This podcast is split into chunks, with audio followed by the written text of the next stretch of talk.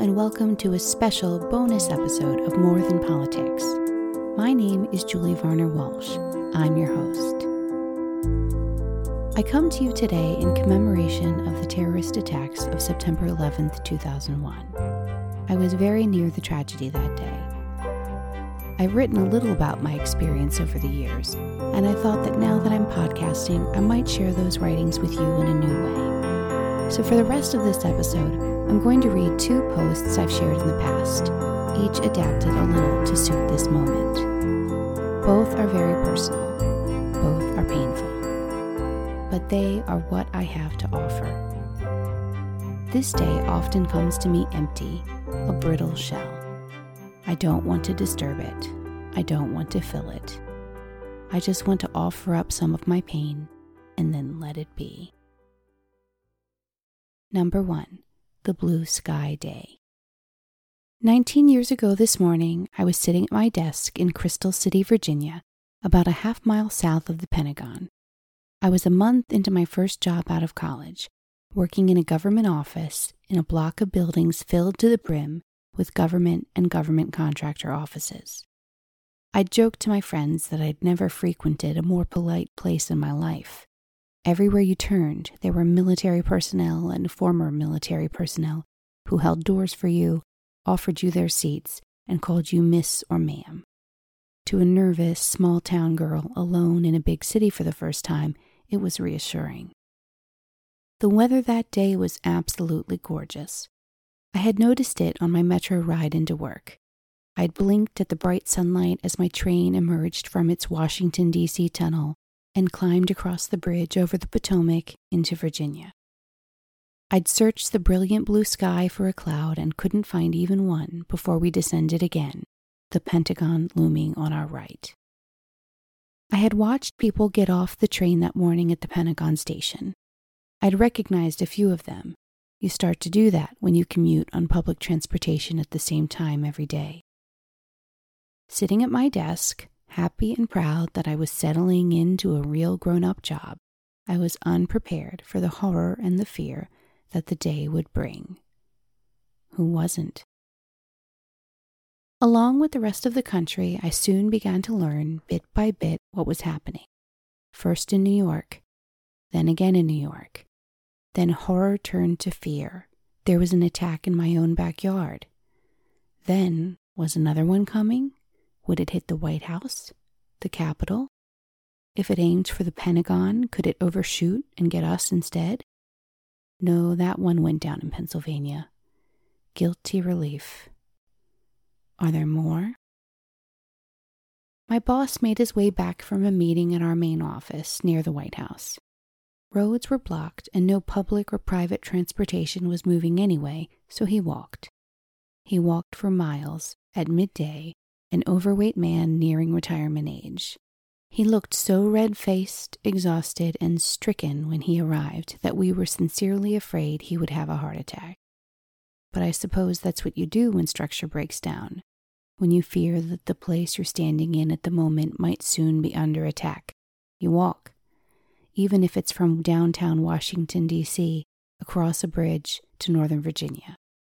You walk a route that is normally only driven at high speed in much traffic.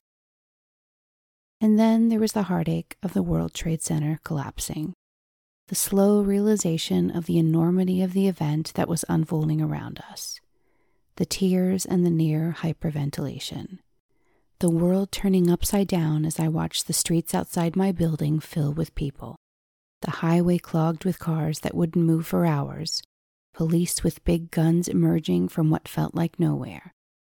And worst of all, the acrid smoke that hung in the air. In it, I felt the horror physically, stinging the back of my throat. And there were the questions not just who did this, but is it over?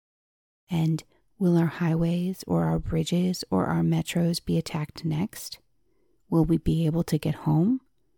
Should we scrounge for food and prepare to stay in the office overnight? Should we evacuate? And the loneliest question where will we be safe? Much later, when it had been hours since the last attack, a touch of the normal came back.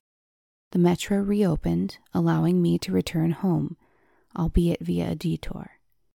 We were rushed without stopping through a Pentagon station that smelled strongly of smoke. All were numb, quiet. It was beyond strange to know that every single person I saw was thinking about the same thing.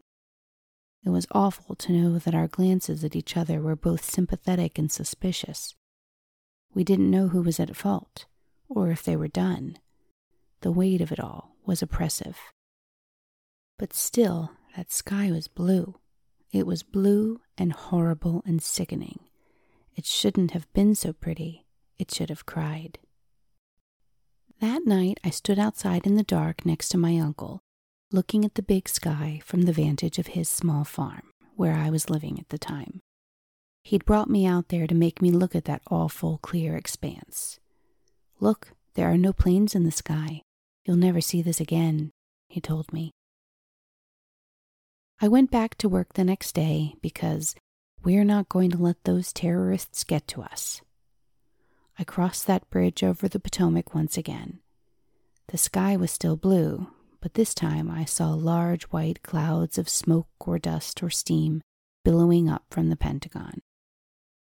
We sped through the station again, smelling the smoke.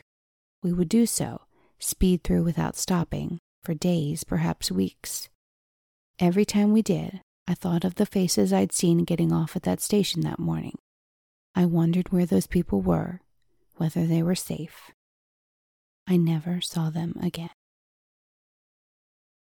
The following day, I stayed home.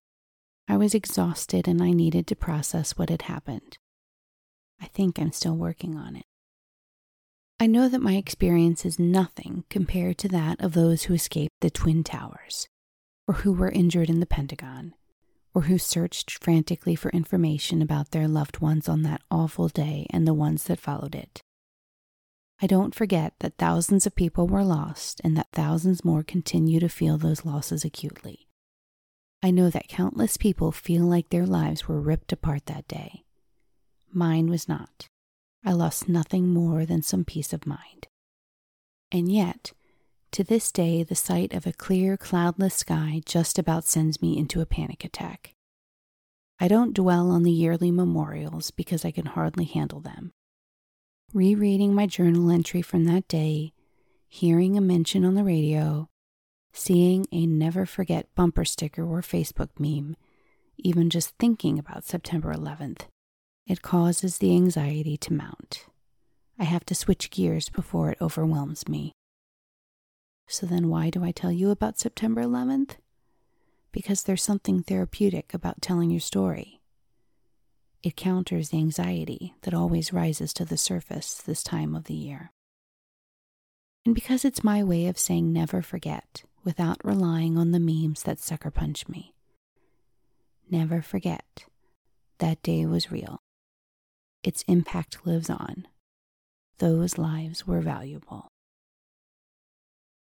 God bless those who were lost that day. God bless those they left behind. God have mercy on those responsible. And please, don't forget the Pentagon. Number two, an adult grief. Today, a child born on September 11th, 2001, is legally an adult. Today, our grief, like that child, turns 19. It is almost out of its teens. It is technically grown up. Perhaps our grief should be more mature by now, more able to handle the weight of what happened. But my grief, at least, is immature. It is still too young to handle the memorials, the publicly shared remembrances. Maybe yours is too. My grief was born as fear for myself, for my colleagues, for the people I saw get off at the Pentagon metro station that morning. My grief took its first breaths amidst the smoke of the Pentagon burning a few blocks away. Before September 11, 2001, I was privileged enough to never consider that large scale tragedy was possible in my own life. Singular tragedy, yes. The parent who falls ill, the child killed in a car accident, but not the kind of tragedy that changes everything for everyone. Tragedy wasn't supposed to happen in a way that spills thousands of vehicles into every imaginable roadway, that seeps police officers carrying massive weapons onto sidewalks. It wasn't supposed to happen in a way that makes you want to get as far away from Washington as you possibly can, no matter the direction. And it definitely wasn't supposed to happen in a way that downs airplanes, fells towers, and covers a great city in dust. I never know what to do with today. My grief wants room to walk around, to take up space. But I don't know what sort of outlet to give it. I kind of hate the patriotic tone that the day has taken on. I don't like the term Patriot Day. I don't want this day to be festooned with red, white, and blue bunting. I don't want us to get away with blithe tributes to American courageousness or resilience or something. I want this day to be draped in black. I want it to be a day for mourning what we lost, for praying for the dead. Please, Lord, accept into your loving arms the souls of those killed in the terrorist attacks of September 11th, 2001. And please give comfort and peace to those who love them.